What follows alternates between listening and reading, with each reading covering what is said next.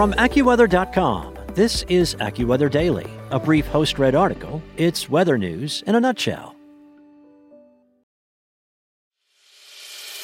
As a longtime foreign correspondent, I've worked in lots of places, but nowhere as important to the world as China.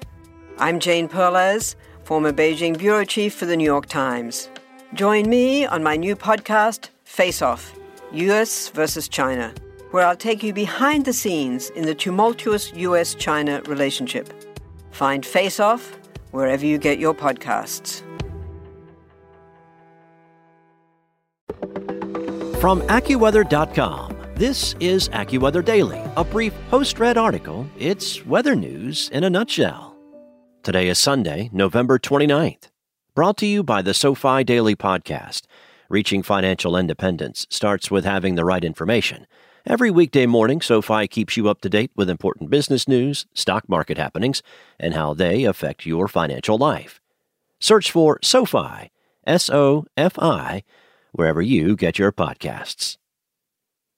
Last lunar eclipse of 2020 to unfold before daybreak on Monday by Brian Lada.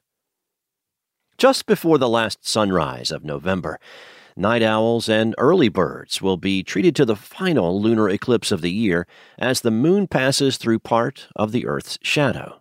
Weather permitting, all of North America will be able to see the celestial alignment on the night of Sunday, November 29th, into the early hours of Monday, November 30th. Eager stargazers in South America, Australia, and most of Asia will also be able to take in the eclipse providing the weather cooperates. The final astronomy event of the month will be a penumbral lunar eclipse, similar to the eclipse that took place back in early July in the skies above North America. During a penumbral lunar eclipse, the moon passes through the Earth's outer shadow, called the penumbra, and misses the darker inner shadow, which is known as the umbra. This is different from a total lunar eclipse when the entire moon passes through the darker umbra.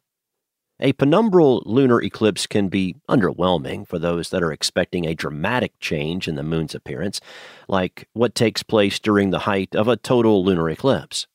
Instead of the entire moon going dark, only the top portion of the moon will appear dimmer than normal. This slight change can be difficult to spot.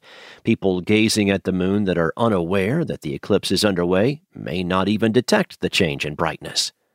The upcoming eclipse should be a bit more noticeable than the one this past July, as more of the moon will be passing through the shadow than it did during the summer. However, it may only really be noticeable around the middle of the event. The entire eclipse will last around four and a half hours, starting around 2:32 a.m. Eastern Standard Time Monday and ending around 6:53 a.m. Eastern Standard Time Monday. However, it will be best to witness around mid-eclipse, which occurs at 4:43 a.m. Eastern Standard Time, according to timeanddate.com. Those that aren't awake during this part of the night can step outside on Sunday evening or just before sunrise on Monday morning to see the full moonshine. November's full moon has been given the nickname of the Beaver Moon as it is the time of year when beavers retreat into their lodges for the winter, according to the Old Farmer's Almanac. Prospective onlookers across much of the eastern U.S.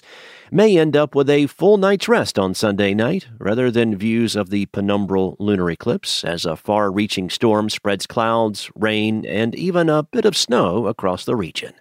Clouds are also forecast to be an issue across part of the Pacific Northwest as a storm from the Pacific Ocean starts to move inland. Folks across the southwestern U.S. and into the plains and Canadian prairies should get their telescopes and perhaps a pot of coffee ready for Sunday night, as cloud free conditions will result in uninterrupted views of the eclipse. Even in big cities, where there is an abundance of light pollution, the event will be visible. Sky watchers will have to wait about six more months for the opportunity to see the moon go completely dark, as an almost identical portion of the world will be able to see a total lunar eclipse. This impressive celestial alignment will occur on the night of May 25th into the early hours of May 26th, 2021, when the moon will pass through the Earth's inner shadow, the umbra. Similar to next week's eclipse, the one in May will be visible across the Americas, Australia, and into Asia. This may also be referred to as a blood moon eclipse, as the moon can turn rusty orange or red in color as it passes through the umbra. That's all for today. For your local weather at your fingertips, download the AccuWeather app or head to AccuWeather.com.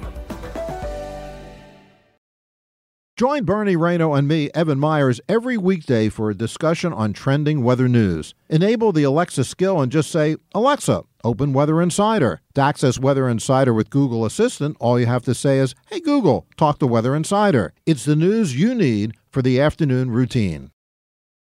Want to learn how you can make smarter decisions with your money? Well, I've got the podcast for you. I'm Sean Pyles, and I host NerdWallet's Smart Money Podcast. Our show features our team of nerds, personal finance experts in credit cards, banking, investing, and more.